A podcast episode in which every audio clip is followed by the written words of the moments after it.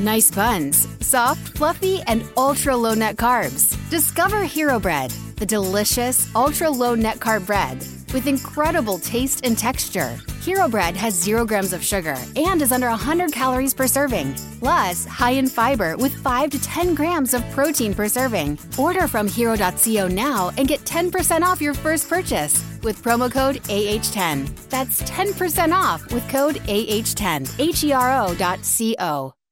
The following is brought to you by the Social Suplex Podcast Network.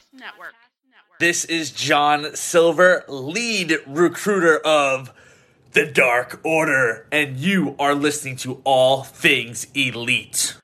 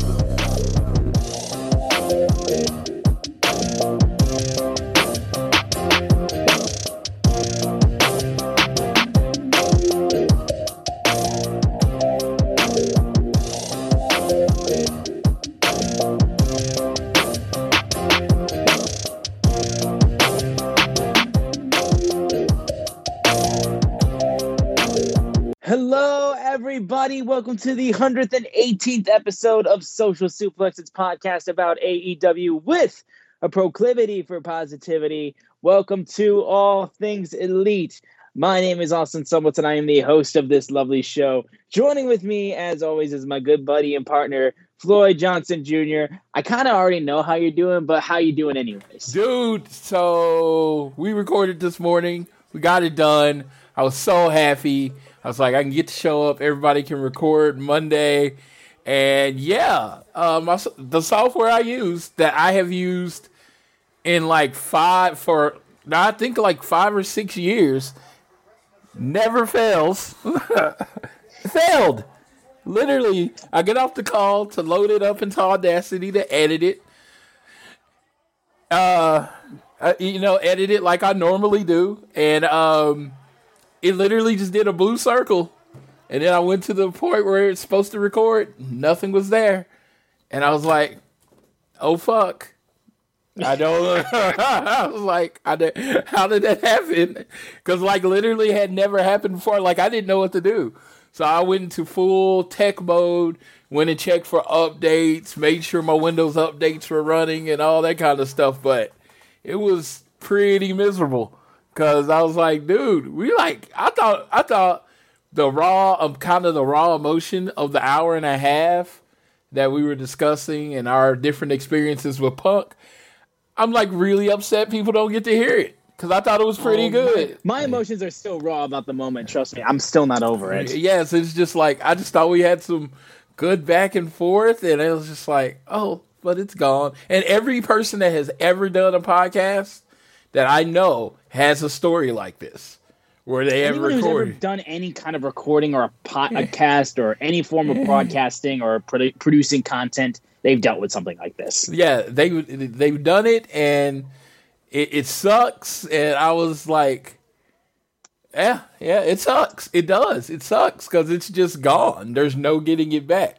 Like it obviously, even though I got the red dot, it obviously wasn't recording the whole time. I just, like I said, I got, I get the sound notification. I see the red dot on the screen. That means we're good.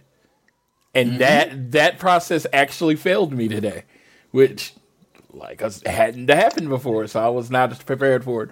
But my tag team partner Austin was gracious, and he was like, "Hey, I can record later tonight," and that is awesome of you because yeah, I was like, I was ready to say, "Hey, no episode this week," but it's the CM Punk episode. We have to do the CM Punk There, episode. I would have did I would have like refused to do an episode. Like I would have refused to not like skip this week. Like we needed to do this week, guaranteed. yeah, Um, And I, I I was driving to get lunch before my first day at my new job, and I saw on the way back when I got my food that the episode died, and I was just like, "Crap!" And I was like, thankfully, when I got into work, they're like, "Oh, since it's your intro day, you only work a half day today," and I'm like, "Perfect! I have time to record with Floyd." Yeah, well, thank your job and thank you for doing this again. We might as well just kind of jump in and you know get Yeah. get this done. Oh, trust me, I would talk about this moment in pro wrestling every day till the day I die. Believe- like I will be I- telling my grandchildren about this moment. Other than my nap today, that's pretty much exclusively what I've been messaging people about. So that is the thing.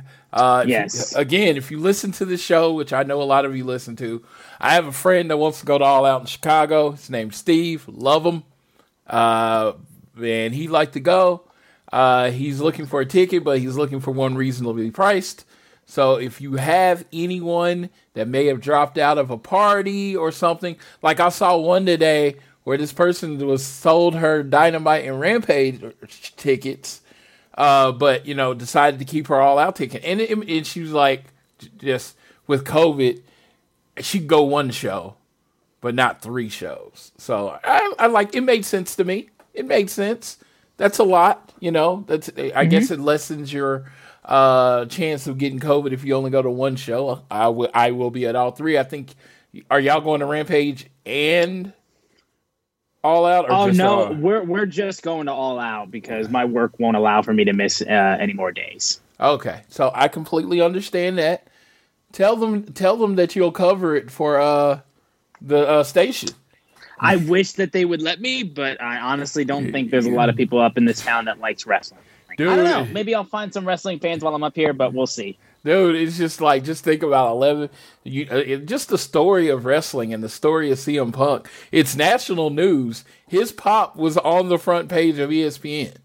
It was yeah tweeted out by Sports Center and ESPN's Twitter account. So yeah, I know I know how big it is, but regardless, I don't know if it's interesting enough for the people around here. I don't know. And, Maybe and I it don't. I mean, completely. It, it probably isn't, but it'd be probably pretty cool if it was. I could make it newsworthy. I could make it newsworthy. Talk, But uh, hey, and- and I just want everybody to know that there's a certain uh, fast food Mexican restaurant that everybody likes to go to late at night. It's complete garbage. I'm not gonna say it because you know I don't want to get sued in case they're listening, but it's complete garbage. All right. Yeah. Now you know uh, someone, and I, I'm not, not that I'm talking about this company, but someone put up a picture that uh, Eva Marie is worse than Ta- Taco Bell. I did see that. I did see that. and yes. it made me laugh because I'm like, Eva Marie's terrible, but uh, no, Well, and then someone else tweeted a different one I heard, which was Eva Marie is worse than an airport tuna sandwich. okay, I, I can get, yeah, she's terrible. Don't get me wrong. We'll we'll we'll, we'll move off from that. Um, like we said, we're back. I, I would talk about this and all day, every day till I die. So we'll get into the podcast, but uh, let's sell what we got to sell. Of course, be sure to download this fine show show on Google or Apple Podcast. You listen to us on Spotify. Share us with your friends, family, coworkers, whoever you wish, or any other podcasting platform you listen to us on. A share always means a lot. You can leave a rating and a review. Let us know how we're doing. If you're so inclined, you can leave a donation through our podcast provider, Red Circle. We'll be incredibly generous for you to do that. Easiest way to support us is on social media. We are at AT Elite Pod on Twitter, at Social Suplex are the guys that make this show possible. Check out all their other podcasts on their network. I am at Austin Szumowicz, S Z U M O W I C Z. And Floyd is at Floyd Johnson Jr. on Twitter. Big news of the week. We've already been, been talking about it. You know it happened at this point. CM Punk showed up at AEW Rampage, and me, Floyd, my sister Sydney, and a bunch of other people that went to the United Center were in the arena where history was made. And And there's one, goddamn CM Punk showed up. there's one more name that I have to say because I I would say he was more important than my name. Oh my at, god. yes. at All Elite Jeremy, shout out to my boy, got us first row tickets. I love you. I told you. right right Hey. next to where Punk jumped into the crowd. Yes, so like I told you, you got a chit. You need anything done. Hopefully, the person he needs it done to is not you. It's it's taken care of. Uh, once in a lifetime most memorable experience that I, you know, most memorable experience like in wrestling, I compare it to being there for Kofi Mania, uh, Mania, uh, All In. It compares to all of it. It's just amazing. And I, everyone knows on this show that I am a, like I was denying this up until like it was nearly undeniable the fact that like it was all but confirmed. And if it wasn't happening, then the United Center was getting burnt down by the city of Chicago. That's just how it would go. And even as I got in that arena where I was wearing my CM Punk jacket and I wore an AEW shirt and an all out hat just to make sure people knew I wasn't just a fake fan who only wanted to see the show because of CM Punk, I still didn't have a complete trust in my heart of hearts that it would happen until Tony Khan showed up before AEW Rampage went out the, went on the air, thanking the fans for putting their trust in AEW, thanking for sticking with them, and that on this night on Rampage, our trust and our faith will be rewarded. And I was like, oh my god! Like I was, I started shaking, and then the show kicked off right out the gate. Fans chanting CM Punk nonstop. It was gonna get to the point where fans didn't get CM Punk at the start of the show, they would be chanting it throughout all the matches. Cult of Personality hits, which has probably got it's got to be getting millions of streams at this point because of how big this moment was. So shout out Living Colour. I screamed so freaking much, said so many expletives. I was so happy. I can promise you as well the man that was crying on the camp on air that people everyone saw which shout out to him. I feel you buddy. I was exactly the same way because i was also crying and i could see many other people crying as well so yeah. he was not the only one. He was a representation of the most passionate people in uh, most passionate people in the building. And you know i saw people crying uh, around me. Uh, i'm not going to say names but I saw people crying around me and hugging and fist bumping and uh, in between the CM Punk chants, giving high fives to people that they don't know. And like, it's funny. Sometimes you are in moments and you're like, you know, it, it takes you a while after to re- like, dude, I'm gonna remember that forever. I we realized it while it was happening that we were going to be able to say that we were here and it was going to be an amazing experience. And I said this on the previous recording, and I actually remember it. For anyone that has taken time out of their life, and I assume you have a life, mm-hmm. but you have taken time out of your life to make fun of a man for showing emotion uh, during a very emotional period of time. I like I, I said it this morning. I'll say it again. I, I feel sorry for you because if you mm-hmm. have never been moved to that kind of emotion, I feel like your life is lacking. You know, it's just I want you to experience it so you'll never make fun of anyone that experiences it again.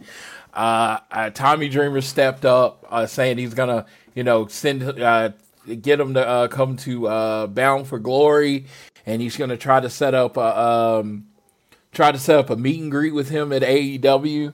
And you know, it is funny. I had this. I thought after it, I you know what? I would kind of do my way. I'd do my best not to be found.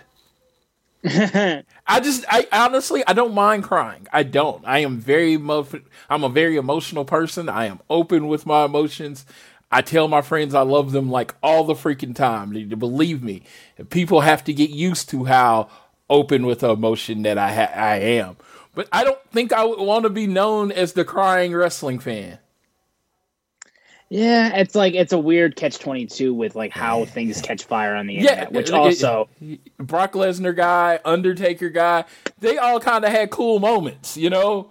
But yeah. bawling on screen, not really what you want to be named for. Yeah, well, and again, like a lot of people on Twitter really think they're comedians and like they can make a job out of it, which you can't because you're not you're not someone like Bill Burr, you're not somebody like any other popular comedian, you're not a Chris Rock, you're not a nobody. you're tweeting about a man crying over something that he loves so much that you can't even understand it because you're too busy making fun of him than to realize how big of a moment this is for so many wrestling fans.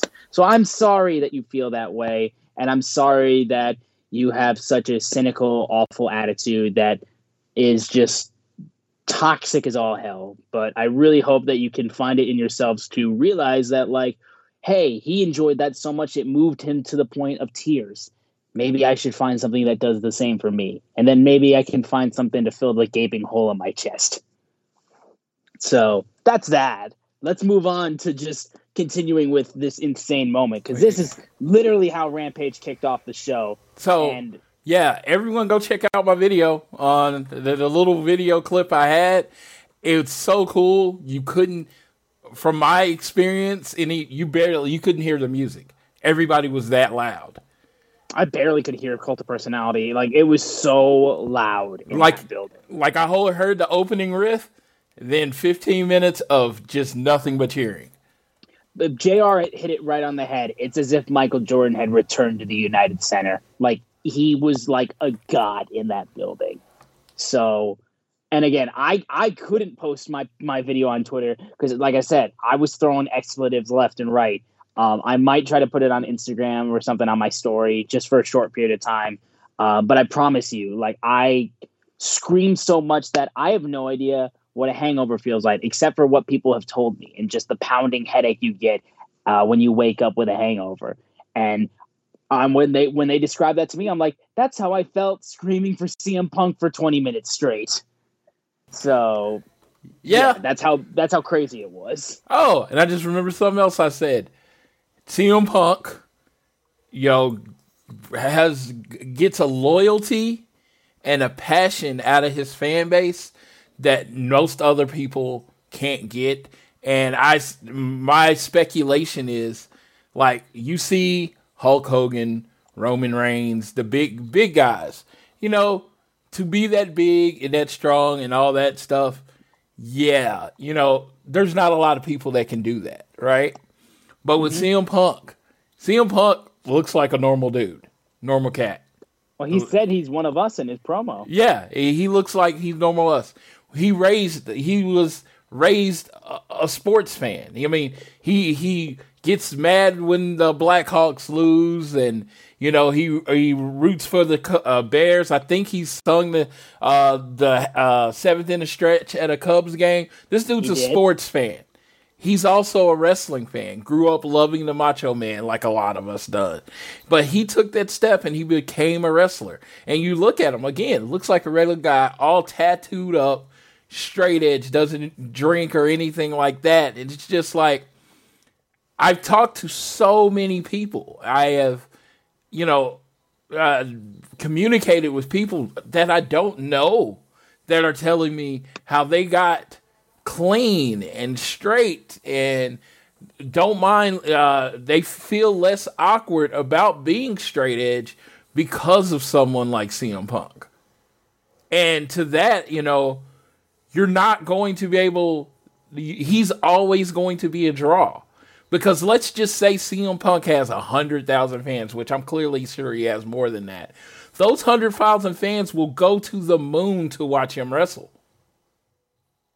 That Yeah, simple. and it's that simple and like again i i as well um i didn't really consider myself like i didn't know the term straight edge uh when i was growing up but i did have extended family and this will be the most personal i get on the show really. But i've had extended family have issues with alcohol and drugs and i've seen like people who smoke a ton and just all that kind of stuff and just kind of the vibe that they give off. And it always confused me as to why it was perceived as cool in like the media and stuff like that. And of course i saw all the dare advertisements at the time when i was a kid and a bunch of like don't do drugs psas and stuff like that and none of those really clicked to me or anything like that i was just like okay whatever but then i saw this dude cm punk who proudly proclaimed that he was straight edge didn't do any of that and was also an insane wrestler looked like a badass doing it and just had a way with words that I hadn't seen a lot of wrestlers at that time. So when I gravitated towards him, I was like, well, fuck, he's so cool. Just like I already don't really like the idea of drinking anyway, so I'll just straight up call myself straight edge like he does because that makes me feel cooler too. So it's he's there's so many people that just look at to him as just a role model like and and like I said I, he's one of he is one of my idols and I getting the chance to meet him was always huge but now I actually can say I got to see him in a wrestling ring live because I first Monday Night Raw I ever went to was after he had left WWE and the house show that I went to in 09 he wasn't on the card probably because I didn't think he was a draw which we will fucking get to that but I'm so glad that I experienced that, and I'm so glad that I'm going to be at All Out. But I'll I'll quickly run through what he said in his promo before we ca- cap off our CM Punk talks. First off, Punk gave a great nod after the crowd finally calmed down from CM Punk chants because they went to commercial and we were still going nuts like as they were coming back from commercial. We were not stopping screaming for this man and he made a great comment saying, "You guys really know how to make a kid feel like Britt Baker in Pittsburgh." Lovely little comment right there. And he basically he he outright says he's winging this promo, and he didn't plan on what he was going to say because he didn't know what to say. He just knew he needed to feel it, and he felt Chicago, and he's heard them for seven years, and he's got a lot to cover, but he couldn't get to it all on this night. But he said the good news is I've got the time. I've got Wednesdays, Fridays, four Sundays or Saturdays a year. I got the time and I'm not going anywhere. And this was echoed on the media call that happened after the show with Tony Khan, where they were very clear of saying this isn't a part time deal. This is full time. I expect to be around for a while. And moving forward, too, he also told people that if you followed me during my journey and any of my personal decisions made you feel disappointed, which I assume means people that were mad he left the WWE, people mad that he went to UFC and got his ass kicked, people mad that he decided to do movies, people mad that just he straight up said he wouldn't come back to wrestling for the longest time, and people really started to believe him. He said, I understand how you feel if you can also understand that I was never going to get healthy by staying in the same place that got me sick in the first place. And bam, didn't even say the place's name, but that was already a massive shot uh, to WWE. And also, with this signing, Tony Khan is outright being like, yeah, this is a war now because I just took one of your most over guys that you mishandled. That and you, you wanted back. Go. They wanted him back. They wanted him back, and he wouldn't come back. And like, and like, I know probably in their heart of hearts, they would wish that just Punk would just evaporate and they wouldn't have to pay attention to him. But they know in their minds, they know how big of a draw he is. Otherwise, they wouldn't even consider talking to him. And despite the lawsuits, despite everything that this company has done to sling mud towards him and everything, they still know that he's a draw. Otherwise, they wouldn't try to pursue uh, him coming back to WWE. So Roman can say whatever he wants about him not being a needle mover or being like John Cena in terms of being over. No, this dude is over as hell, and the company itself knows how over he is.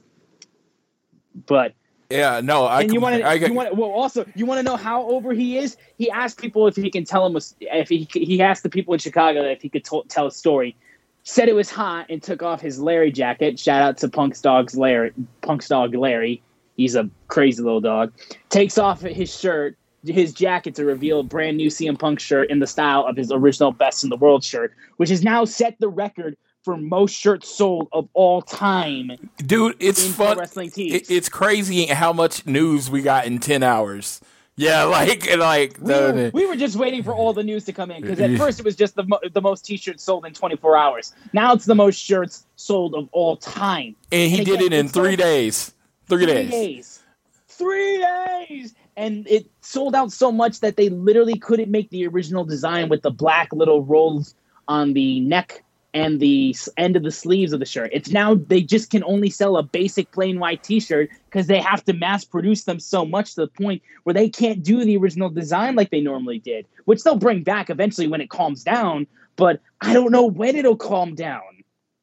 Yeah, when I saw that, I took off my shirt because I didn't want to get anything on it. I literally like, okay, and I put on a different shirt because I'm like, uh, yeah, this shirt's gonna go into a nice place and probably not get touched very often.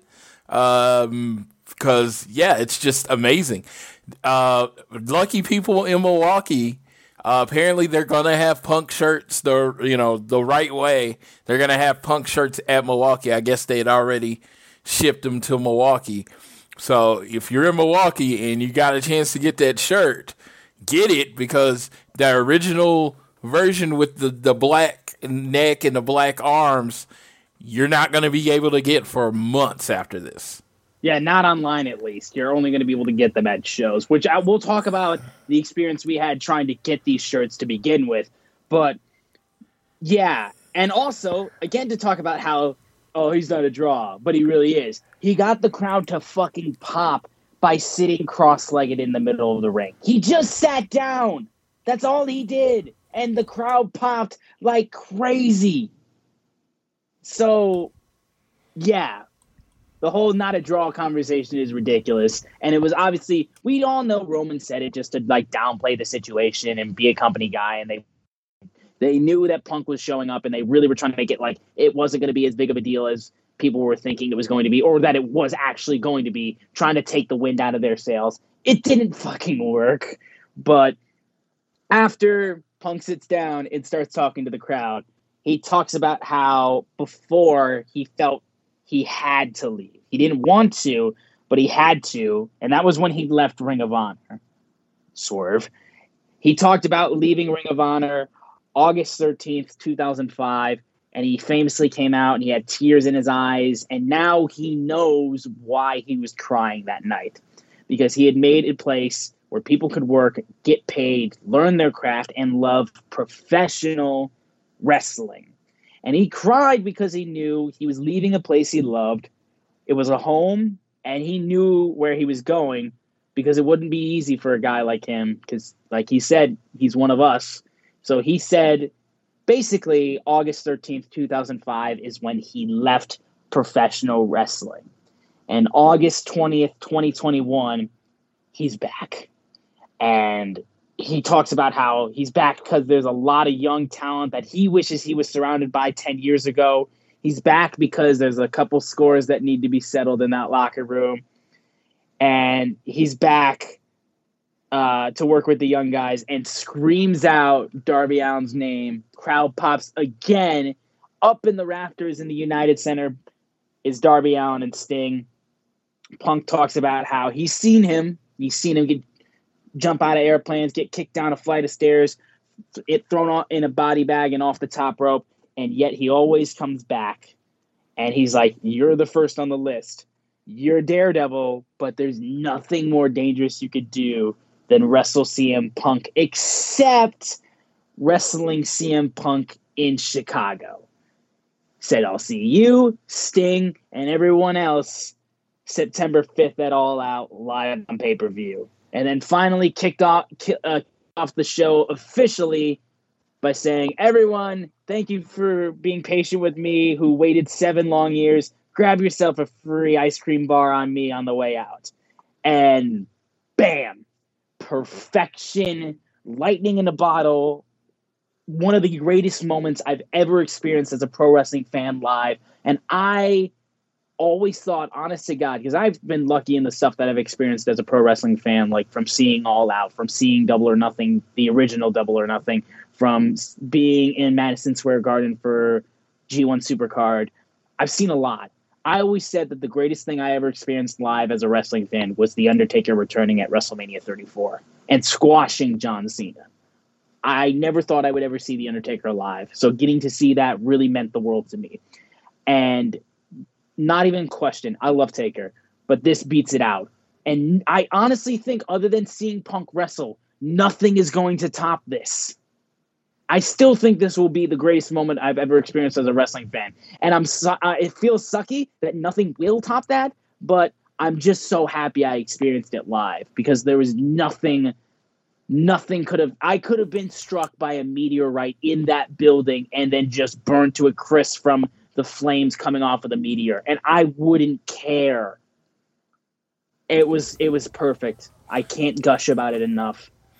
Floyd, you got anything else you want to add to this? Yes. Um, I just want to say one of my top five experiences. It's right there. Uh, I I've always said I've been very fortunate to be in some very specific places. I was there when CM Punk won his first WWE World Title. So again, when he you know when he uh, cashed in after Batista on Edge, I was there. I was in the hundred section. That moment was memorable, but it was mostly memorable because most of the crowd didn't know who he was. That's what was memorable about that moment, and I'll take that forever. And then all in when Cody won, WrestleMania, Kofi Mania, it's right there with all of that. I, I would never.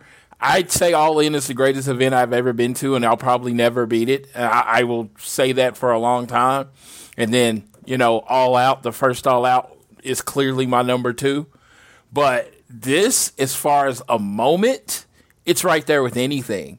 I, I, I mean, one day I would love to take, like, really sit down and think about the top five experiences I've had and moments. But good lord, I, I, I uh, it was nuclear. It was nuclear. I felt like for all the people that were there at, uh, I believe it was WrestleMania 18, with uh, Hogan and The Rock, right? That was the only thing I could compare it to in terms yeah, of crowd response. Yeah, and for those of the people that were there, you know, that's one of the one moments that I was wasn't at that I just like truly wish I was at. Uh, so that's the only thing I can compare it to. It was that kind of reaction, and you know, more people saw it, and then and then because this is specifically about Punk, that you know, Rampage on TNT, 1.3 million people watch CM Punk's that section of the show. Yeah, we were also like, man, it worked out really well because we were able to get the ratings for our second recording. But yeah, 1.3 million. And this episode of Rampage was only was higher than every other show that AEW's aired except for the debut episode of Dynamite. Hey. So the first time they hit TNT, yeah, that's crazy, crazy. Just TNT is like all in on this. Do literally, you, networks put shows at the ten o'clock on Friday section so they have a reason to cancel them. do you do you not understand this? This is considered the absolute death time slot. They put them there so they can cancel them, right? They mm-hmm. they destroyed it, and they're making it you know must see TV. People 18 to 30, 18 to 49 are going to stay in an extra hour so they can watch Rampage. And it's just crazy. I don't know if Rampage will ever get that number again. Apparently, they would be happy with like just getting 700,000 every week. But good Lord, to anyone that says this man is not a draw, there's the number. There it is. There it is right there. It's black and white. T shirt sales, ratings numbers, how many, like just the price of what the resellers were selling all out tickets on. The average, Bryan Alvarez of Wrestling Observer Radio uh, reported that the average price on secondary markets for all out tickets went like after the show went off the air, like, a, like an hour later, $993 the average because CM Punk was announced to be wrestling his first match in seven years at that show, but he's not a draw. Like not at all, not a draw. Uh, I, I, it's it's crazy to me that you, people don't realize how much money it is, but to me, you gotta be on that emotional level with Punk to understand the passion that his fans have. I remember and I, I've told this story on the show before. WrestleMania 20 uh, was my last WrestleMania, and then I went ten years without going any again. Just watching at home, throwing parties and stuff. Well, WrestleMania 30, I made the commitment to go, and there was one reason I wanted to go. One reason. I had his stuff. I had everything, but at Axxess they do the meet and greets, and I was like, man, I'm going to meet CM Punk. I bought my tickets and planned my hotel and everything before that uh, Royal Rumble in January because you know WrestleMania you got to jump on top, and then he didn't come back, and I was like, man, they're setting us up. He didn't come back because they're setting him up to come for WrestleMania. So I'm like, I'm more dug in. I got to get this WrestleMania ticket. Got to, got to go to WrestleMania, and then he wasn't there, and it like broke my heart to a point, definitely, and and I always said, if CM Punk, and this is what I've been saying for years, I was like, if that man ever comes back, I will be at his first match. So not only was I back when he said, I'm back for the, his Jordan moment, me, you, Tiffany, Sydney, uh, Alex, um, yeah, as many people as I can know. Uh, JR will be there in his rare appearance. Josh, we will all be there, tickets in hand, all be there to see him CM Punk's first match against a person that I have become very fond of over the last six months, Darby Allin. Who's also been one of my favorite guys in AEW since the start. Like, everyone's saying Punk's not a draw. Congratulations. You just played yourself. It's not even a question that this man is over and that he's a draw. And I'm just so excited that I get to experience this. I never saw him wrestle live. I get to see his first match in seven straight years against one of my favorite AEW wrestlers currently. And I I I still can't wipe. It's been like 3 de- full days. I still can't wipe the smile off my face. Truly. And we're to get into the next matches for Rampage and of course we still have AEW Dynamite to cover, but first off, I have to explain my experience with AEW Rampage. So of course I watched all the matches that were recorded for Dark before the show went on the air at t- at ten at ten o'clock Eastern, nine p.m. Central on TNT. However, as soon as Punk finished talking and get was like ice cream bars on me, as soon as his promo finished and the music hit, I bolted up the stairs heading for the merch tables to get that shirt. And I checked the first one that was right in front of the main entrance. The line was going up the stairs up until the third floor, like for the 300 level seats. I was like, there's no way. So I bolted for the same uh, merch stand that I originally bought the AEW Rampage t shirts from earlier in the night. So I ran to that one. That one was also a long line, but I was like, I'll, I guess I'll deal with it. By the time I get to the end of the line, I notice that it's merged with another line going the opposite direction towards another merch table. The lines were so long that they had met at the ends and completely intertwined with each other. That's how many people were trying to get shirts. And I left as soon as Punk's promo was over. When I had finally got the shirts, the show was over.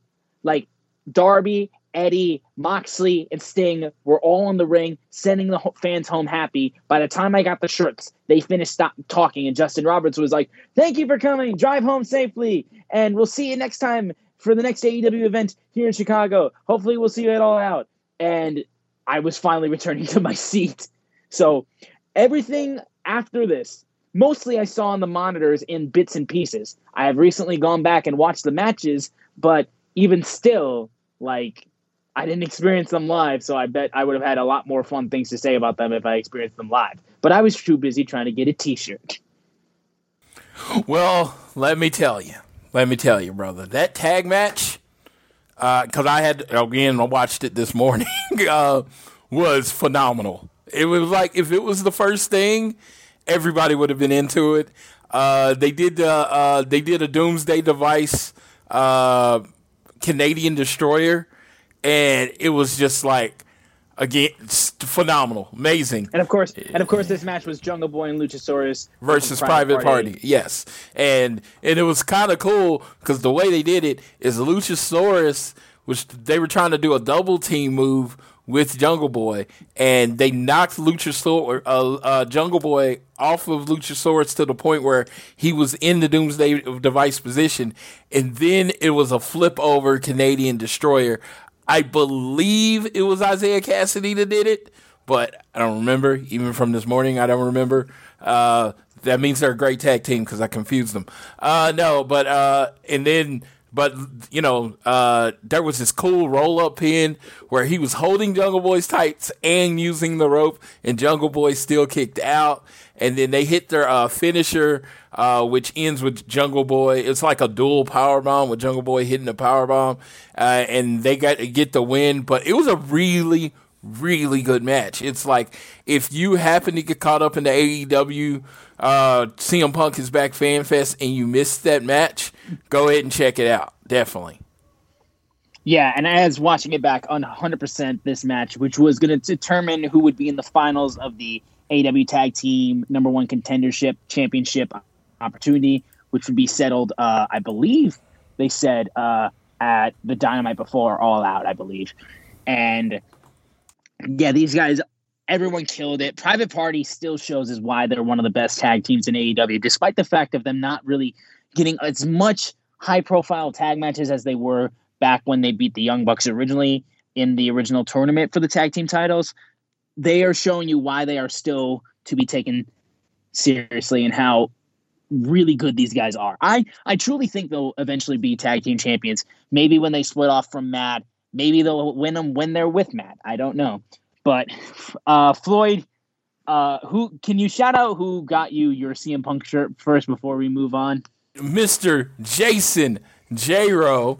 Uh, I have to shout him out because he was sitting in the section. It, it, it was crazy uh, how it worked out. I got my 100 tickets and then got offered the close tickets. So I gave Jason my 100 tickets because Jason, uh, give you know he does stuff for the show. He's always supportive. He always listens. I'm like, man, you're my boy. Here's the ticket, right? And the ticket happened to be in the section that was right by the merch table. Like the same merch table section. So I don't know when in the CM Punk thing he ran, but he got up there and he got me, him, and my boy Will. Shout out to Will. Got him. We, we all got shirts uh, and that was crazy. It was crazy. And he told me, I got you the last 3X. The last 3X.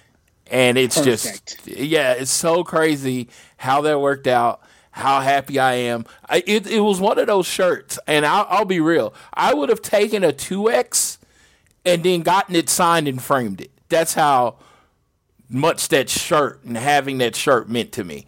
And it does suck that everybody didn't get one that wanted one. And uh, it's like I, I would say, I would say, oh man, they need to be put a limit on the amount of shirts you can buy and all that stuff. But that's too much to worry about. I just rather count on people being decent humans and letting everyone Which, get a shirt. Which, by the way, if you sold any on eBay for three hundred dollars, which we saw on eBay, you're a piece of shit. Yeah, I don't like you. I, I like I said, don't listen to the show. I, I don't care. I, I want you to go away, and I mean that. I, I mean seriously. You took you took advantage of this pure emotional moment and tried to make money off of it. I know this is America and that's what we do, but it's still annoying because there were a lot of people in attendance that stayed upwards. I've heard of hour after the show to literally every shirt was sold. And, and I mean, every shirt got sold. Apparently, all the people, when they got up there and they didn't have the other shirt, they bought another shirt. So every shirt got sold. And it, it's sad that, you know, a lot of people that really, really wanted the shirt didn't get it. They even hit up Pro Wrestling Tees and they kind of put them in a fortunate situation. They was like, man, if I show you the ticket, would you print me out another shirt? And they were like, Nah, it's just the people that were in the building. And it's yeah, like like we can't do that. We can't do that. You can get a regular shirt and it sucks. It sucks cuz I imagine they ordered enough shirts for the people there to get one and people were buying them for people at home. And I told my friends at home, I'll do my best. But there's going to be a line around the building and there was. When we left, I literally had to fight through lines to get out the door because it was that busy. Yeah, no, and like we met up with one of our friends and we were squished into a little corner by the stairs just to be able to talk to him while people were looking to get the shirts and the ice cream bars, which I actually didn't mention this when we recorded the, the first time. Uh, I ended up getting one of the ice cream bars, and I'm not even a massive ice cream person. And it also had vanilla in it, which I'm also not a massive fan of. But I enjoyed that ice cream bar. You One, don't want- I'll enjoy. Whoa. I'll enjoy anything with CM Punk on it, but also like it wasn't that bad actually. Pause. Pause. Hold up. We might even discuss this on the show. I actually remember. You don't like ice cream? I've never been an ice cream guy. Whoa, Austin. Whoa. Well, see, I look at your body type and, you know, and I'm like, dude, only if I could be that skinny. But no, no, the sacrifice isn't worth it. God, I love ice cream pretty much as much as I love anything. I'm pretty sure that ice cream tastes better than being skinny feels. honestly. yeah, no, but uh wow, yeah, good lord, yeah. Like last night, I had a mix. It, it's uh, it's McFlurry. People know it's a McFlurry or a Blizzard, and it was like Reese's peanut butter cups and vanilla ice cream mixed together. And oh, oh god, yes, oh god, it's the greatest. Like, dude, no. Ice cream. Yeah. Ice cream is love. Look, man, I, I just wanted my CM Punk ice cream bars. That's I just literally wanted them to You- make them just you so know I could the- say I could get them. you know the weirdest thing is I am a very messy eater, right? So I didn't want to get it on me. So I tried to wait and it melted before I got to the thing. So I kind of just dumped it out and kept the wrapper. So I don't, I, I literally have no idea what it tastes like because I didn't want it to get, someone was nice enough to get us a ride and I didn't want to get it all over their car. Well, you can order one online. I know the ice cream store in Chicago is still selling them. Yes. And, you know, I'll, I'll be in Chicago in 10 days. I'll get one. Yeah, just stop by the store. There you go. If Now, they I, if them. they're smart, there are two Fan Fest. How are you not going to sell those things at FanFest? Yeah, honest to God, they should just keep selling them. Don't make it a limited thing. You're Yeah. hurt yourself in the long Yeah, run. yeah, yeah. Just sell them at Fan Fest. I'm like, I'm pretty sure you'd sell out. First of all, the one thing about conventions is most of the time it's the generic food. You know what I mean? It's just like Yes. burger, nachos, pretzels, that kind of stuff. If you're even lucky enough to get burgers, sometimes you don't get burgers. So it's just like to have something like an ice cream bar there, I think would do well at a convention, especially because it's so hot. It's so Especially- hot. Even, even with air conditionings and in buildings, people all up on you at, at those things. They are they're in there tight, so it would be awesome. But uh, yeah, I, I just amazing experience. We need to we need to move on and get back to not talking about punk for just a second. But it yeah, such a great experience. Uh, the next match, Jade squashed. Uh, Jade uh, Cargill squashed. Um, Kiera Kiera, Hogan. Kiera Hogan. I would have liked to see her more get uh, more offensive. Kiera was part of the tag team champions in Impact Wrestling, um, but uh, what I gushed over was Jade.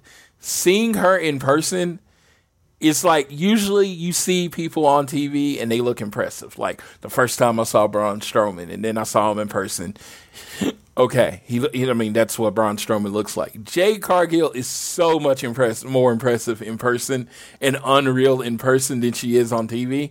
And That was the one thing I was disappointed I missed in person because I was waiting for the shirt, but I was able to suck it up. Yes, they should sculpt her image and put it in a museum because, as I said today, and I was t- tiptoed around it, and I'm gonna try my best to say it in a way that doesn't offend people. She has the most physically imposing body I've ever seen on a woman while still remaining feminine looking to me. Yeah, no, she's like an unbelievable athlete in, in her own regard. Oh, like, yeah. It's not even it's not even a question that like you can't you physically can't take your eyes off her because you don't you don't see people like that. Yes, in wrestling, she is one of one. There is not a lot of wrestlers where they are like, you know, they always say bring something unique. The only thing, the only thing that could cause her an issue in AEW to me is if Hollywood tries to steal her. Because she has action star written all over her. Play whatever character she wants to. I buy her beating up anyone. So if if done right, I think it, I've had this thought about a couple people, but I truly think she could be like an evolution of women's wrestling, especially in AEW. I mean, I know Britt's super huge star, but you know, you you need more than one. And I I just think when I see Jade, I just see money. I just see that she has everything, all the intangibles that it takes to be great. And it's like, and she doesn't need to talk much, but when she does talk, she she has an intimidating way of giving off her promos, and, and she's such a, a, unique character because she isn't heel or face. She's Jade. She doesn't like anybody. Like anybody can catch this whooping. Yep, really. And the match itself, like it was relatively quick and it was a squash. But like I said, she's still imposing. She's still a threat, and I think when she eventually does go for that AEW women's title, it's going to be some a sight to behold, and she will be AEW Women's Champion. I can imagine because I don't know how you wouldn't strap your belt to her just on looks alone. Like wrestling talent, I think she really is getting there, and she does show strides. And promo wise, she's still good. Um, she has what it takes, so I think she will do well in that position. But really quickly to wrap up AEW Rampage for this week. We finished off in the main event with Jon Moxley versus Red Death Daniel Garcia. They had 2.0 on their side, and Moxley had Eddie Kingston on their side. And this was a pretty dang good way to close off a show that was really only going to be remembered for one thing. It was a good main event. They didn't really need to do too much to just knock it out of the park. It was good, and 2.0 and Daniel Garcia are really showing their worth in these last few weeks of television. They are really showing why you should be paying attention to them, and they are very entertaining. Moxley, of course, is a beast, and these guys did really, really well. And the moment where after the match, after Moxley got the Bulldog choke, made him tap out, and then 2.0 attacked Moxley, and they started beating up him and Kingston, and then Sting and Darby Allin come out for the save, was also a great way to finish off the show but like there was nothing that was going to change people's mind of like, oh, this is what I'm remembering the show for. But it was still on its own a good main event for a Rampage. Well, I just want to say uh, when it comes to this, there was one more thing I want to add that CM Punk did. Of course, the guy, they've been making fun of the guy that was uh, crying or whatever. CM Punk says if you came out and told Bleacher Report, if you're making fun of him, you're making fun of me. So shut the fuck up. I added that part. But yeah, yes, and I just thought that recently. I just thought that was so cool. You know, like it's not just about you know, it's not just about, you know, making fun of uh it's just not just about making fun of that guy. It, it, it's like you, all the people that got emotional, we all take that personally. Yeah. Yeah, and it's just like I took it. Because like we were feeling what he was feeling. I'm like, did they, did we get caught on camera? No, it's just we were feeling what we were feeling. Dude, if you would have saw me on camera, you would have thought I, I was hooked on drugs or something with the way I was reacting. Like I took a needle, jabbed it in my arm, and I was like having a complete trip out in the middle of the United Center. I was losing my mind, and I had tears streaming down my face. So I promise you, like I know what that man was feeling. I was so excited, and yeah, if you if you're making fun of him, he's reacting because of CM Punk. You're making fun of CM Punk, and honest to God, we know right now, like you make fun of CM Punk. First off, you're going to get burned on Twitter. Second off, he wouldn't be afraid to smack you across the head. Absolutely, and you know, it's just I like I said, I just think it's stupid. It's yeah, so, so stupid. Just drop it. Honestly, the guy's going to get a great experience with what Tommy Dreamer's doing. Shout out Tommy, but like y'all, like find some happiness in the world and stop shitting on it. He might be one of the weird guys that's just not on Twitter and doesn't even know any of this is going on. I hope he is. I hope he is. That's why he's so. I bet that's why he's so happy. Is because he's not on that app. Yeah, it's like like I said, I haven't had to accept that Twitter is a tool, and just like any other tool, it can be used to fix things, it can be used to build things, but it can also be used to tear things down. That's simple. Mm-hmm. And that's what that's they're trying to do. They're trying to ruin this moment for this man. And I hope he just sticks up a middle finger to the world and call it a day. Oh, I want a picture of him and Punk just flipping off the internet. That would be so good. And that was AEW Rampage. Like, all in all, considering everything else other than Punk, it was a very good show. But Punk pushed it in the upper echelon of AEW. It will be remembered as one of the greatest moments in pro wrestling, bar none. Like there, like I think I saw someone who literally commented like, "It's no longer the Road Warrior Road Warriors pop. It's the CM Punk pop for a pop that literally makes the crowd like like scream so loud that they shake the foundations of the building that they're in." So Huge, Milwaukee, unforgettable moment. Milwaukee, the challenge has been thrown down. Yep, you, you better step up. There. Yeah, you better step, step up. up. Yeah. But moving backwards in time, we're going to talk about a time when CM Punk wasn't in AEW, so we won't harp on it for too long. We got to talk AEW Dynamite, and it opened up taking place in Houston, Texas, with Jon Moxley and Eddie Kingston walking out, and then immediately getting jumped by 2.0, proceeding to continue to make these guys like get be a thorn in these guys' side, just beating them up, and then uh, they immediately were like, "Nope, we're we want our match right now." They called out Sting and and Darby Allin, and the Texas Tornado match between Sting and Darby Allin versus 2.0 Jeff Park and Matt Lee kicked off the show, and this was a match where it really was a match for a very specific type of person, I think, because it was filled with a lot of nostalgia. Because 2.0 is very classic, like like annoying tag team heels, and then Sting is Sting, and Darby is like himself, who is also going to be compared to Sting because of how they look. But this match was first time Sting was on TNT in about 20 years. So this was a moment for Sting to play the hits he played them like he always does, and he killed it. And the crowd was hyped over it. He hit a double scorpion death drop, which got a great pop. Like this is for people.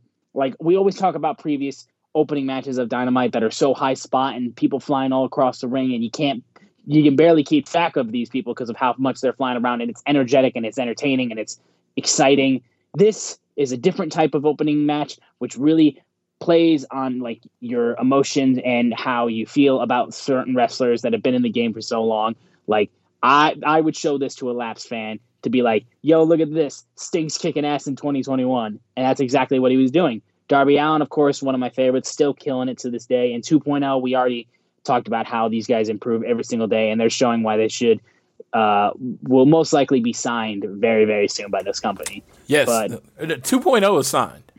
Oh, they are signed. They, they did a they did a uh, sign.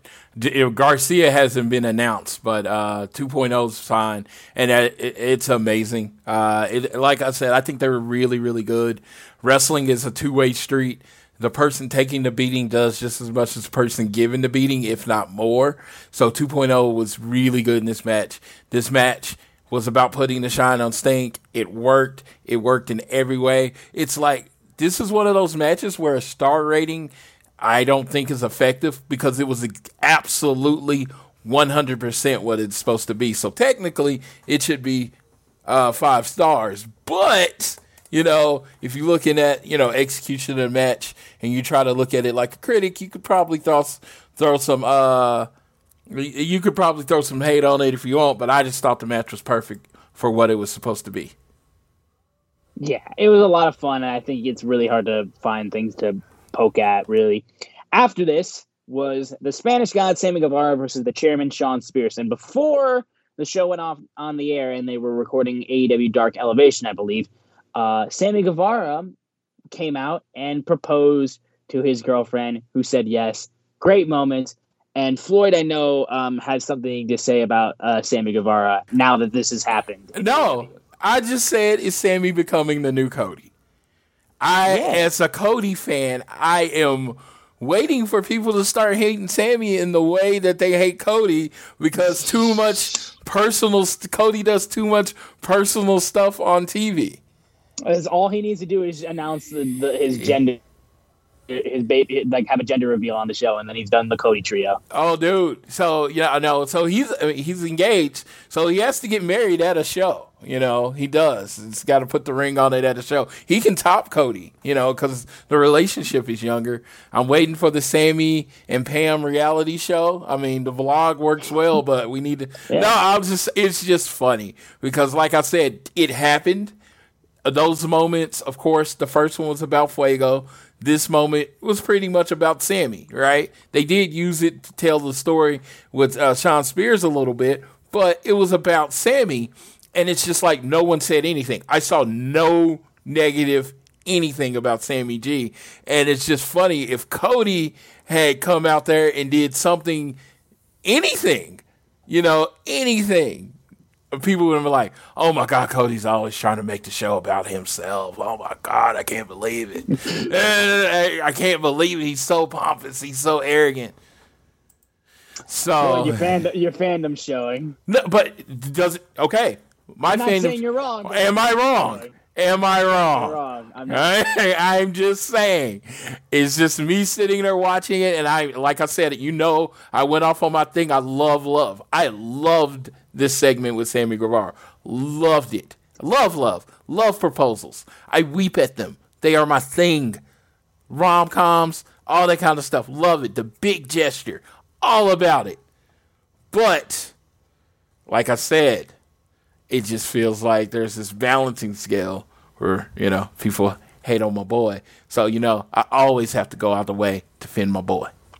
Exactly. And like like Floyd said, Shawn Spears used this to get a lot of heel heat, being like, Well, I'm gonna show Pam what a real man looks like and came out, was like trying to get up in uh, Pam's face and like really try to like like swoon her during the match. Sammy got pissed and started beating the shit out of each other.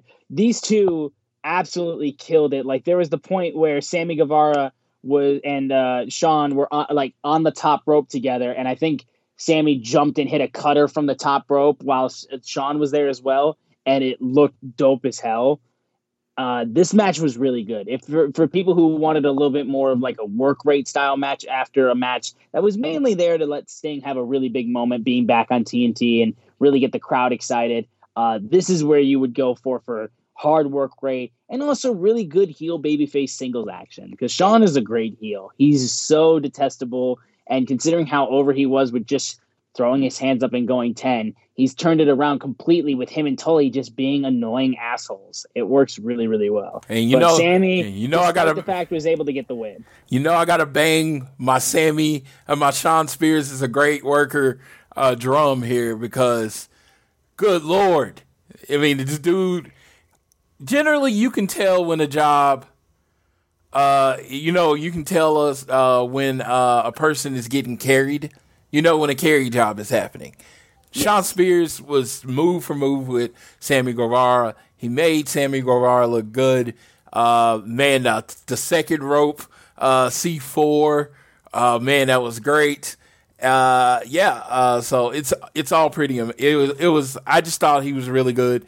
Sammy Guevara, of course, to start this match, he should be they're building him for the future. I, I, I predicted him versus MJF at All Out. So I just think they're really building Sammy to have a go.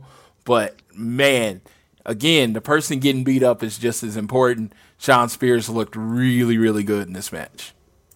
Yes, and then after this was a backstage interview with Tony Schiavone interviewing the brand new Impact World Champion, Christian Cage who was then very quickly interrupted by Don Callis patronizing him, being like, Look, I'm still at the top of the wrestling business and you're still having matches. Nothing in the world of wrestling has changed. And he was like, no, well, I'm I'm in Kenny's head. I took his Impact Championship, and at All Out, I'm going to do the same thing and take the AEW Championship. And he tells Don, "You think you're the smartest guy in the room, but you'll always be a carny piece of shit." Boom building towards the main event of AEW uh, All Out, and I think it'll be a really strong match as they've shown that Christian and Kenny can put on a really good match, and I'm still very excited to see that, and it'll be a lot of fun. And this was a cool little segment backstage. But moving forward, we then had another promo with American Top Team's Dan Lambert. He's back and he's here to just get under your skin. And let's be fair, like this is classic heel work. He's doing stuff that's trying to piss you off, and he's succeeding. So he's doing his job well by using words like cancel culture, calling people millennials, acting like a bitter old man who screams at his TV too much, who you know is a like an absolute dumb piece of shit, and you can just tear him apart. But at the same time, he's being loud and obnoxious, so you just want him to shut up, and you want someone to come out and shut him up themselves. But it's hard to do that when he has Junior Dos Santos and Andrei Arlovsky by his side. apologize if I butcher their names. Uh, I am not great at pronouncing uh, foreign names. That's just me. I'm a stupid American. I apologize. But they were on his side, UFC stars in their own right. And he was just like, if you're feeling froggy, go ahead and jump, which I love that line. I think that's such a great comment to make. Uh, and he was doing great heel work. And like, I know people were really getting mad about him on Twitter, and it was just like, oh my God, this idiot again. And I'm just like, I get it. Like, he's annoying, but he's trying so hard to be annoying that it works. And Murder Hawk Monster Lance Archer was going to beat him up again, but then the men of the year, Ethan Page and Scorpio Sky, ambushed him, kind of making it look like Dan Lambert might be aligning himself with the men of the year. Which for Ethan Page, Ethan Page has never needed a mouthpiece, and I'm sure that's not going to change with anything that he's not going to be talking. But Scorpio, and is also a great, is a good bad guy as well. But um, I mean, in the comparison, like first off, I'm I just know I've I've met Scorpio enough times to know that he's a genuinely chill, nice guy. So it's hard to see. But at the same time, Dan Lambert will make anybody detestable. I think so. I think it'll be a good pairing if they end up actually having him be their manager. Yeah, I thought it was perfect. I, I, figured, I believe Junior, I believe those people are both like under contract with MMA groups, so I was pretty sure they couldn't get physical. So the whole idea of teaming up with Ethan and Scorpio Sky to be like, "Hey, we agree with you," kind of thing would work. Uh, the most thing I'm excited about, and this is completely speculation for me, I'm putting on my speculation hat. So I'm saying the word speculation, so you know I'm not saying this to the inside. I think this is going to end with Minoru Suzuki tagging with uh, Lance uh, Lance at uh, All Out. Oof. Ooh. Give me that, please. He's coming to America. It's around the same time. Lance has not really linked up with anybody in a you know in AEW like anybody. You know he's never he's had a few tag team matches, but no permanent person. Around, yeah, yeah, other than Jake. So Lance Archer, member of Suzuki-gun, maybe former member would probably be better, but member of Suzuki-gun. Oh my God! And could you imagine Chicago, one of the smartest of smart mark towns ever, when the music of Kaze ni Nare hits, and none of us know the words, but we still will sing along, and that pop will be crazy. No kidding. No kidding. We'll see if that ends up being the case. But moving forward, we had the AEW World Tag Team Championships being defended by the Young Bucks against Jurassic Express. This was before they would end up getting in the tag little mini tournament to determine the next one number one contenders.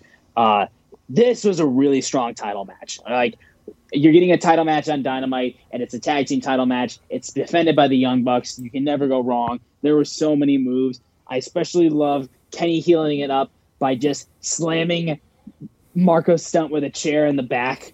Oh, it was so good. And I think this was also when he was was he wearing the chick magnet shirt at this show or was this beforehand? No, this was the chick magnet shirt. This was the chick magnet shirt. So the teasing didn't stop two days before he was going to show up. Sorry, I know I said we wouldn't talk about CM Punk, but I mean, he literally wore a shirt that said Chick Magnet on it. So, bro, I can't fucking help myself. Uh, but this match was really, really freaking good. The healing by the Young Bucks and uh, Kenny Omega and the rest of the Elite was great.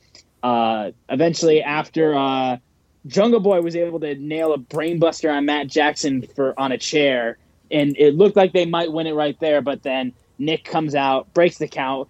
Quickly after they hit the BTE trigger on Jungle Boy, and they get the pin and win. And uh, they continue to beat up on on Jurassic Express. And Christian Cage, who also came out to try to save the match, was carried to the back because uh, in the middle he stopped Kenny Omega from trying to get involved fully in the match.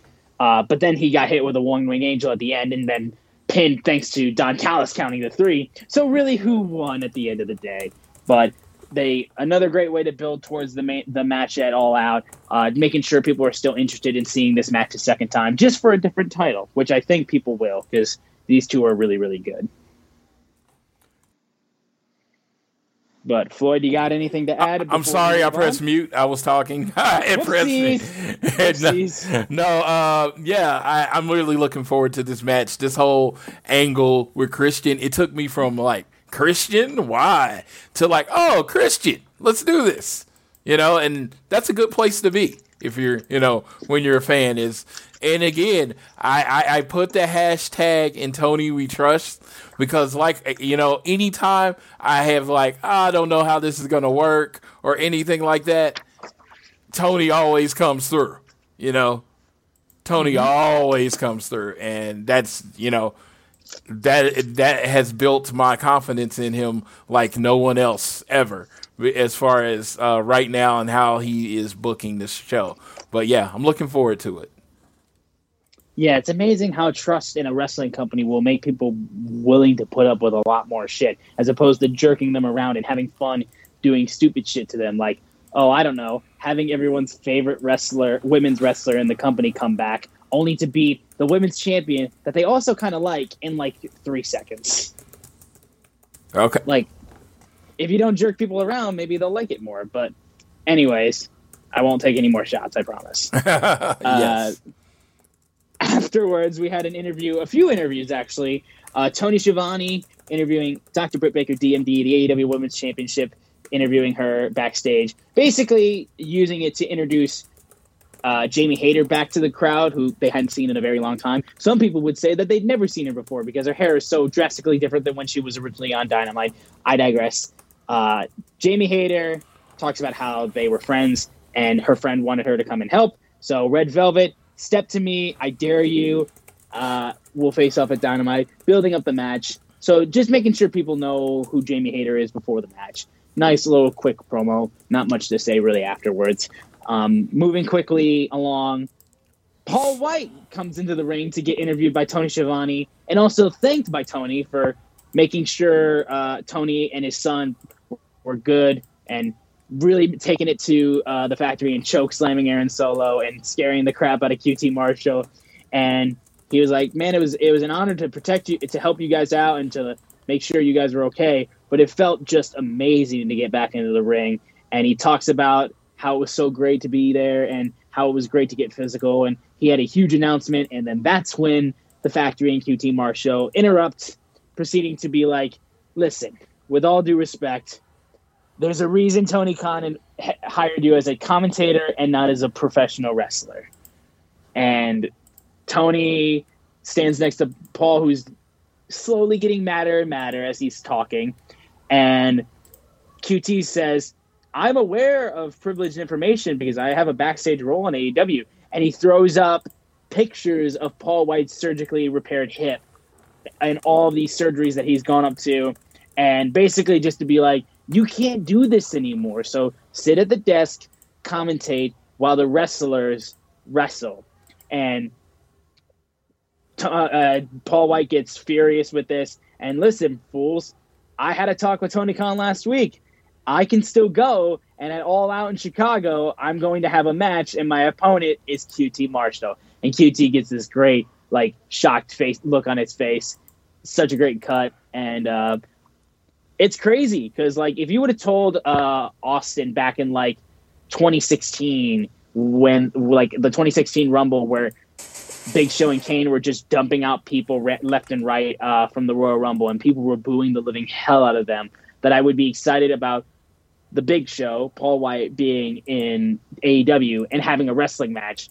That I would actually be excited for that, I wouldn't believe you. But I genuinely am excited to see Paul get back in the ring QT is a good, really good heel, and I'm really excited to see Paul White wrestle on AEW. I want to see what he can do, and like it's just nice to see him get to do this because honestly, he's a fine enough commentator, but like I wanted to see him actually have a match. Like I okay, I'm not sure if I'd want him to like straight up go on a run towards a championship or anything like that, but I'm I'm happy to see him wrestle because he's good. I mean, he's the giant. He's like an attraction among attractions just because of how unique he is. And look, in moderation, giants still draw in professional wrestling. That's very true still. So I'm very excited still to see Paul White it all out. I uh, know I am super excited. Um, like I, I um, there is people that you know dress. You, you know when you get into a show, these shows tend to go a long time. They tend to go four hours. You kind of need a break. This match is the break. It'll probably happen about quarter, halfway through the show after you've seen a bunch of awesome shit happen, and you're just like, oh, I need I need Paul White to come punch this guy in the face. It probably won't last more than five minutes. I'm really looking forward to it because I have always, always been a big show guy. Always been a big show guy because he just seems like one of the coolest people ever when you see him in an interview or anything like that. And it's very hard to get that type of character across in wrestling. So I always thought, you know, people never got to see like the real him. You know what I mean? So it's just like it's cool in AEW because he's just Paul right now, and it's kind of cool because it is coming across really well. One of my favorite things of uh, Paul White was when he was on uh, Up Up Down Down, just talking about Destiny, the video game, and he was so knowledgeable about it that video gamers that were like just reg- regular gamers that watched Up Up Down Down were just shocked to see him so eloqu- eloquently break down like the classes in the game and talk about like all these abilities and how the game works and everything so well. Like he no one had ever seen this side of him they always just saw him as the guy comes out well it's the big show and then they just see him slam people, throw a fist at somebody, and then just kind of smile or be angry or sometimes cry for no reason, and then just go about his day. No one really got to see a lot of like tons of uh, charismatic stuff of, of Paul White, and that was one of the ways that I think a lot of people got to see it if they saw the video on YouTube, which is still there. You should definitely check it out. Just search up Big Show Destiny up up down down, and you'll find it. Uh, it's a great watch. But yeah, I think this will be a great way to, for us to actually kind of see a little bit of Paul as opposed to the big show. But either way, it'll be a lot of fun. And then we got one more backstage interview before we get another in ring segment, and then we'll get back to matches. Uh, Tony Schiavone interviewed the Elite, basically talking about uh, the tag team eliminator tournament, which will have Private Party, Varsity Blondes, Lucha Bros, Jurassic Express. The winner would get a match uh, for the AEW World Tag Team titles at in a steel cage, no less, at All Out. And of course, Private Party got eliminated by Jurassic Express. The next match this upcoming week on Dynamite will be Varsity Blondes versus Lucha Brothers, and it'll be a lot of fun. And yeah, a, a, tag team tournament, a tag team title match in a steel cage with the Young Bucks. Holy fucking shit! It, like they're literally trying to top Escalera de la Muertes, and I think they might, but we'll see how it goes. I'm very excited. Yeah, um, I can't wait. Uh, I was there for one and two. I I would love to be there for three in a cage. It would be great. It, hopefully, it main events the show. I, I, don't think it will, but hopefully it does. Uh, and if it doesn't, I'm sorry if whoever has to follow it. Yes, I'm a mark for tag team wrestling though.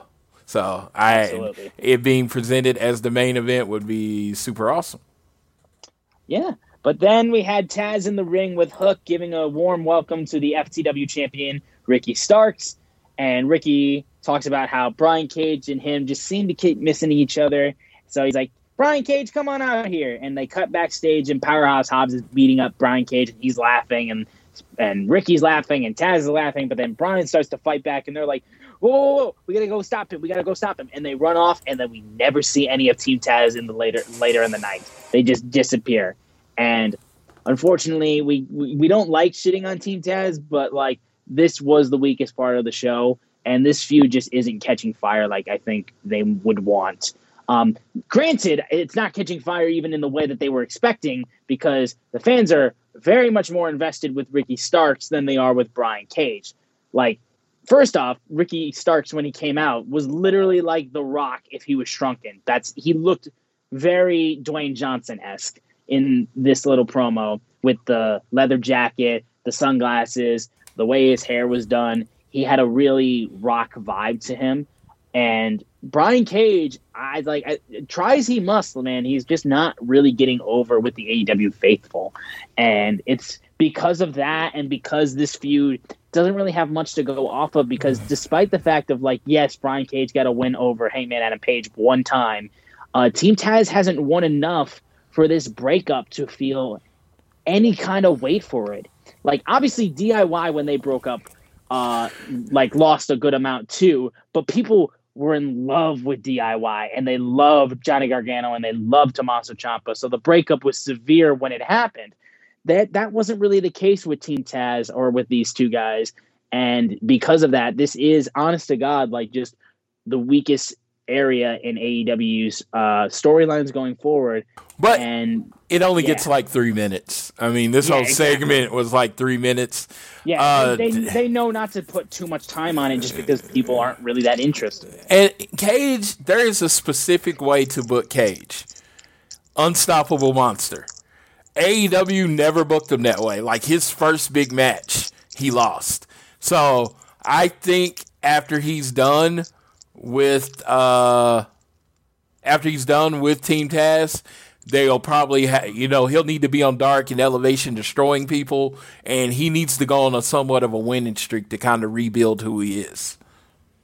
Shit, you Yeah. might even send him to Impact and let him challenge for the title there to kind of just reestablish who he is.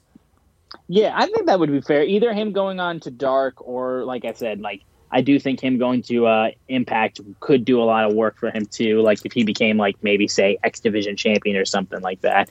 Um, I think that would be fair enough for him to uh, try to regain momentum because yeah, just recently with his stint with Team Taz and just Team Taz as a whole, like it's just been one of the weaker areas of AEW. And like I said, it's it's it's it's the one thing. It's like there's not a ton of bright spots. Like I think Ricky Starks is a high is a bright spot. Spot Taz is always good, and Hook I think can even be a bright spot too.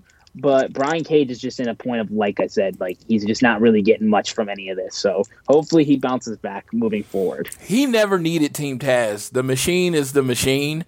So, like I said, they they'll be able to uh, revamp his character just like they done with Miro. Uh, you know, they'll be able to uh, put that behind them. Now, I'm all for a Brian Cage versus Miro match. I'd be down for that all day. Absolutely. Yeah, I think that could work really well. But after this was super bad Penelope Ford versus Thunder Rosa. Um, it was good that we got to see more Penelope Ford on Dynamite because every time she appears, I feel like she always gets better. Um, Thunder Rosa, of course, is amazing. This match was good. It was a good women's match. Like, of course, it was the only women's match on the show. Um, so it was just kind of listed as the women's match. Um, it was a fine enough match. I felt like there wasn't really too much to critique in terms of the match itself. Um, but I think it's really here just for uh, Thunder Rosa to keep building up wins, uh, where she'll probably challenge for Britt Baker's title to keep that feud going. So she's just keeping wins going and working her way up to the women's championship, which we should see, I'm sure, very soon. And moving forward, unless Floyd, do you got anything to add to that? Nothing match? to add to that. Okay, we had one more backstage interview. Tony Schiavone there with Arn Anderson and Brock Anderson, and talking about what happened when Malakai Black attacked uh, Arn Anderson. And Arn talks about how like things happen in AEW fast, um, and he just got word that my son Brock Anderson, he's only had a handful of matches, but he has a match next week on Dynamite with Malakai Black. And Arn is like, look, I understand what you're trying to do. I appreciate you trying to get vengeance on on him for what he did to me and Cody, but he's so experienced that he will hurt you. And Brock was just like, I understand what you're saying. I don't care. I'm not asking you. I'm telling you. I'm I'm going to fight Malakai Black. And JR literally came on mic like Brock Anderson's gonna die, everybody. Uh, and that's that's literally how it's been showcased. It's like Brock Anderson is going to get eaten alive by Malakai Black, and Arn Anderson's probably going to have to watch, and he's not going to be able to look away because it's going to be so horrifying.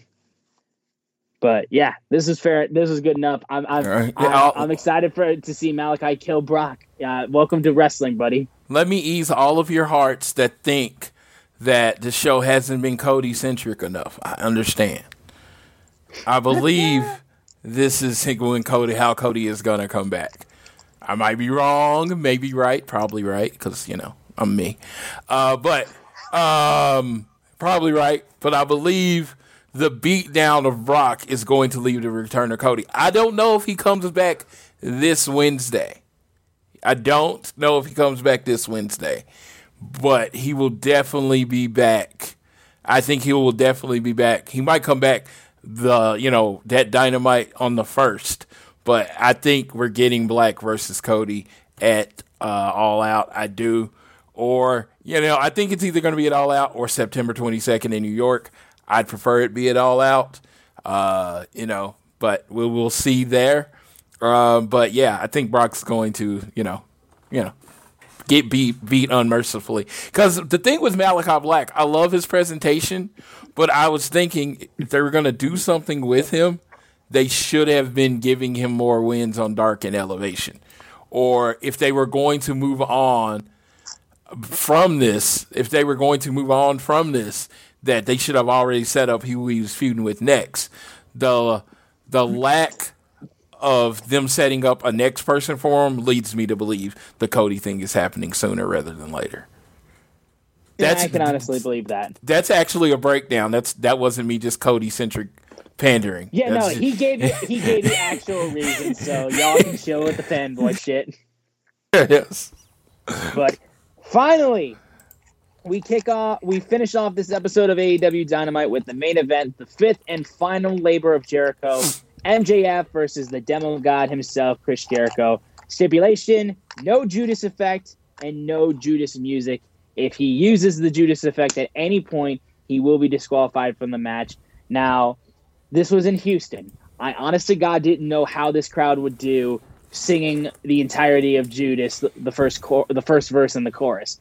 I thought they'd get the chorus perfectly, but the first verse I thought might be a little bit shaky. Honestly, after like the first two lines, they immediately got on point and they killed it. I thought they would have to put on screen like a little like karaoke ball following the words thing in order for the fans to sing along to it.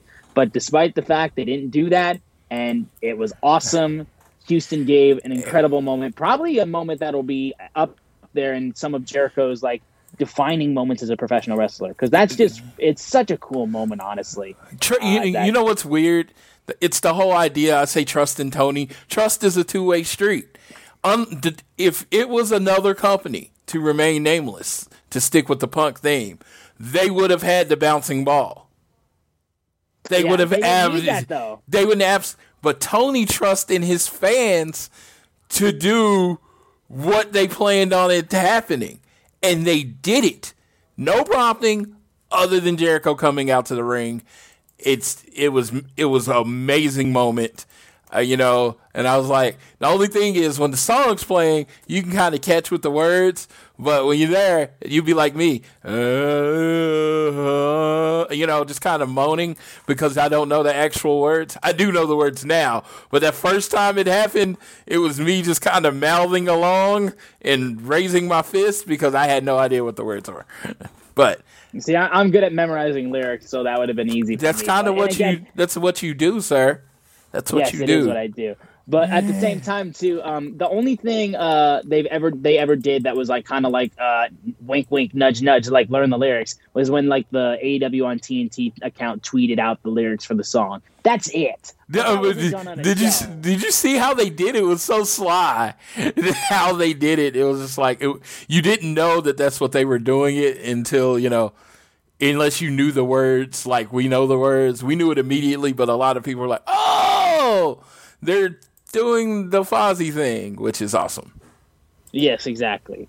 But the match itself was a really, really good match. Um, great main event, a great way to cap off the five labors of Jericho. And it cements MJF as honestly the guy who is taking Chris Jericho's spot. He is the torch was passed, I think, right here in this match from MJ from Jericho to MJF. This dude is going to be one of the biggest heels in wrestling, honestly. Yeah, MJ, this, MJF is coming out to Judas on Wednesday. I am no I, question. I I can damn near guarantee it. He is coming to yeah, he's coming out to the music, and yeah, this isn't over. He's he's gonna pull a CM Punk circa 2009, and like when he retired Jeff Hardy or made him leave SmackDown, and proceeded to come out to Hardy's music dressed up as Jeff Hardy with the face paint and the outfit and everything.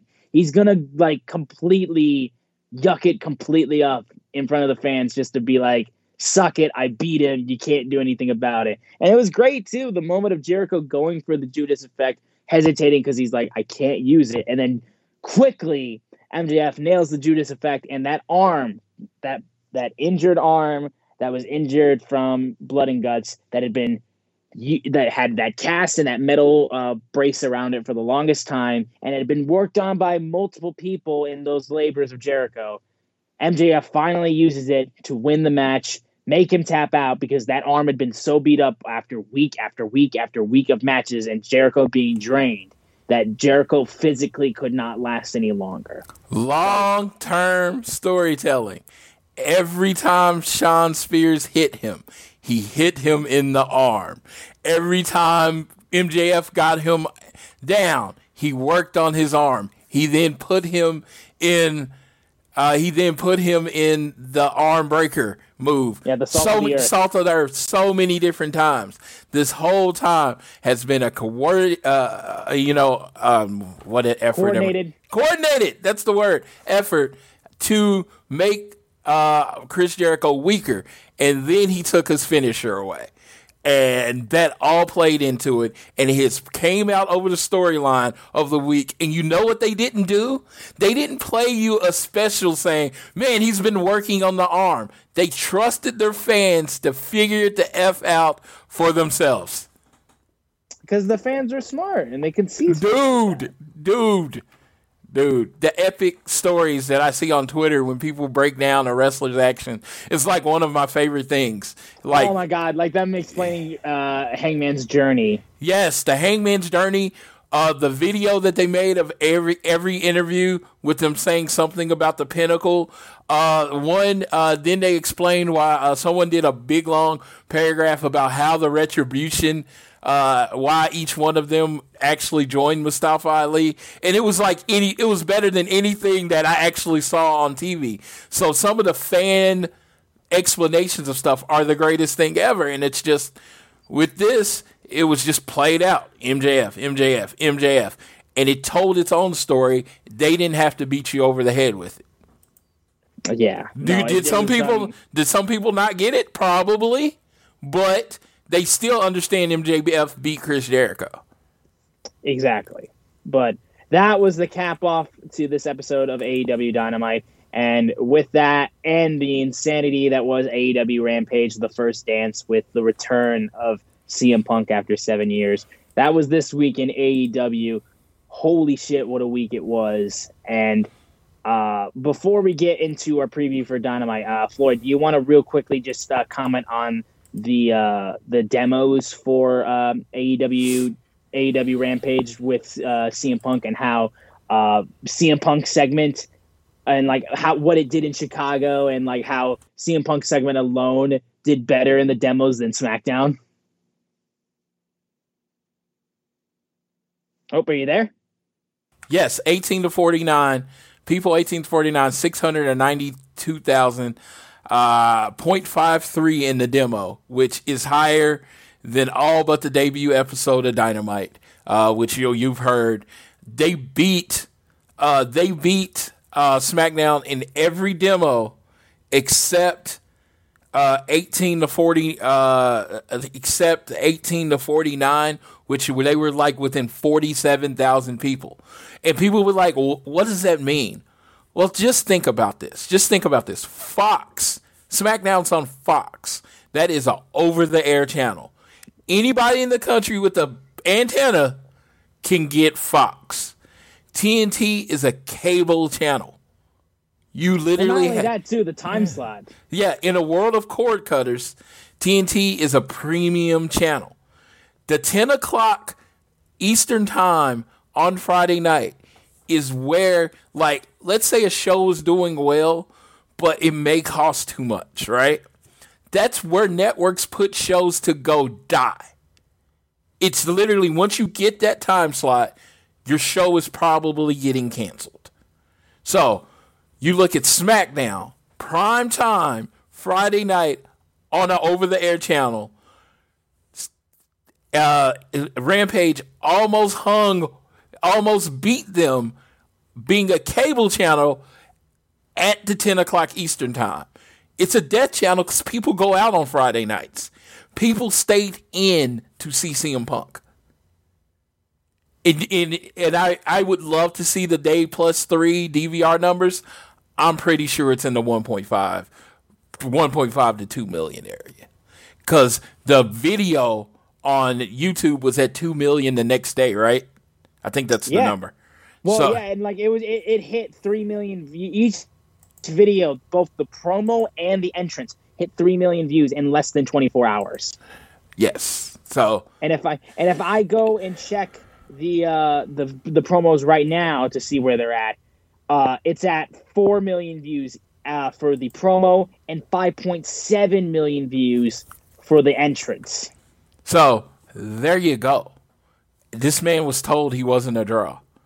I the Roman Reigns interview came out the day before Punk was going. I think it was Thursday. It didn't come out Friday. It came out Thursday, where CM Punk he said his name wasn't the draw that The Rock was. Wasn't the draw that John Cena was. Yeah, About that, about that.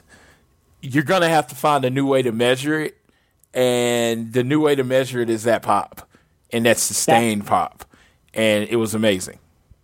exactly. And that was everything uh, with AEW Rampage and Dynamite. We'll quickly go through our preview for next week's Dynamite and a few other headlines. Uh, Dynamite next week uh, Malakai Black versus Brock Anderson. Sorry, Brock, you're probably going to die. And it's pretty certain that'll happen. But maybe Cody will show up. That would be nice. Orange Cassidy versus Matt Hardy, continuing the beef that best friends have been having with the Hardy family office. Red Velvet versus Jamie Hayter, and that'll be a match that was already announced. Varsity Blondes versus the Lucha Bros in the semifinals of the number one contender tag team tournament uh, for the championships. Uh, winner faces uh, the the Jurassic Express next week, and CM Punk makes his first appearance on AEW Dynamite. So, do you think he's first or last? Oh my God, I don't even know. Because it's got only going to be one. It's going to be one or the other. It's going to be one or the other. I would say first. Yeah. Yeah, I could see that. I think that's the way to. I think that's the only way you get the whole show without the crowd just yelling CM Punk all day. So yeah, I think that's Yeah, the way. I honestly think so. Too. Yeah, yeah. So I, it looks like a solid dynamite. Um, it's a very AEW centric dynamite. Uh, Malakai Black, um, uh, Malakai Black, of course, is a former WWE guy, and of course, if you ever walk through the doors of WWE, that means you're a former WWE guy. Uh, Brock Anderson is AEW guy. And in each match, you have at least one AEW guy. O- Orange Cassidy, AEW guy versus Matt Hardy. Red Velvet versus Jamie Hayter. You can argue AEW versus AEW unless you're a Stardom fan. Then Jamie was over in Stardom first, but you know most people in America, she's a AEW uh, person. Varsity Blondes AEW team versus the Lucha Bros. I won't say they're AEW because they were on national TV with Impact, uh, Impact and Lucha Underground. So, but you know they're more, more wildly known as AEW people. Or at least in the minds of the WWE fan. Yeah, and then CM Punk makes you know his debut, which will put eyes on all of those AEW people and hopefully open up some new fans. I really hope so, and I think Punk is the kind of person that could do that, but more than anybody else, I think. But that was our preview for Dynamite next week, uh, or this upcoming Wednesday, honestly, when this comes out. Uh, going over to Floyd, tell us what we have uh, in remaining headlines regarding AEW. So again, we, we you know we got to add the information he had, but I'll start with the bottom first. Uh, in response to Nick Khan doing an interview with Ariel Helwani, where they said they are changing the developmental system of WWE. And basically, uh, the key quote was they want people that come in, learn the WWE way, only know the WWE way. And so, you know, the only way they ever know how to do it is the WWE way. Uh, Tony Khan, uh, the billionaire, billionaire that he is, uh, who just seems to get this business and love it. You there, Austin? Because I got a little beat. Yep, I'm still here. Oh yeah. No, it's all good. Keep. Tony Khan said pro, pro wrestling is an art form. You don't create great artists by training them to paint by numbers in the same way. And that was his response to interviews by Nick Khan. All I could think about was music. You know how many self-taught guitar players there are out there that you know Hello, learned that's me. learned different ways other than being with the teacher. It's just to make greatness, you can't just you know, again, paint by numbers. Everybody can't learn to play the same song. You know, you you teach yourself, and then you become more passionate about it. So I just thought Tony Khan spoke for the fans, and I think as much as as much as he uh, wants to beat WWE in a way, he wants to be the reason they get better. You know what I mean? He loves wrestling, so he doesn't want to kill the WWE. He wants the WWE to realize, hey, some of the things they're doing over in AEW, maybe we can apply for the WWE. That's always been my thing from the beginning. I don't want WWE to die. I'm a die diehard WWE fan. Raw's on in the background right now. I never miss it. I just want them to get better. That's it. So, mm-hmm. and then uh, AEW and Pro Wrestling Tees special event in Schaumburg on September 2nd, 21. It'll be announced this Wednesday, August 25th. So I'm letting everybody know I generally sleep during the day and I will be awake waiting for whatever the announcement is because it has to, you know, it, it's gonna. You imagine it's gonna knock everybody's sock off, socks off. They're gonna have some special guest people there, and it'll be, uh, you know, it'll be in that. It'll basically be like a third day of their fan fest, if you imagine that. Yeah, pretty much like that. But with that, that will cover everything in this week of AEW, and this will fully wrap it up for this episode of All Things Elite. Um, we got to thank you guys continually for watching the show, but I will send out a personal thank you to Tony Khan, AEW, and CM Punk for honest to God giving me the greatest experience I've ever had as a wrestling fan. Um, I can never be more grateful for that night. I was so, so happy. And I'm just so grateful that I was there. And um, shout outs to everybody going to future AEW shows that get to see CM Punk because you are going to see one of the best in the world and he's in wrestling. And he's not a part timer, brothers. He's full time. No, he ain't. No, he ain't. So watch this man tear shit up because he's going to do exactly that. But thank you guys continuing continually for watching and listening to the podcast. If you guys enjoy the show, keep downloading it. Keep listening to us on Google or Apple Podcasts or Spotify. If you listen to us on any podcasting platform, a share means the world with your friends, family, coworkers, whoever you wish. You can leave a rating and a review, leave a donation through Red Circle. We are at AT Elite Pod on Twitter, at Social Suplex are the guys that make this show possible. Check out all their other podcasts on their network. I am at Austin Szumowicz, S Z U M O W I C Z, and Floyd is at Floyd Johnson Jr. on Twitter. And finally, hopefully you'll be actually hearing this version of the podcast and we won't have technical issues once again. So now I will let Floyd take us home for this episode of All Things Elite. Yes, um, to all out there that have been waiting on the glorious moment where the Pfizer vaccine has gotten FDA approval. It was pushed through FDA approval today. So if that's what you're waiting on, go get vaccinated. If you're just a person that's not going to get it, I really don't have a lot to say to you. But uh, to all, get vaccinated. If you're not getting vaccinated, wear your mask, wash your hands, look out for the people around you because it's not whether you can get it, it's whether you can pass it along to someone else. And with that, I say whether you're at home, work, or school, always do your best to be elite.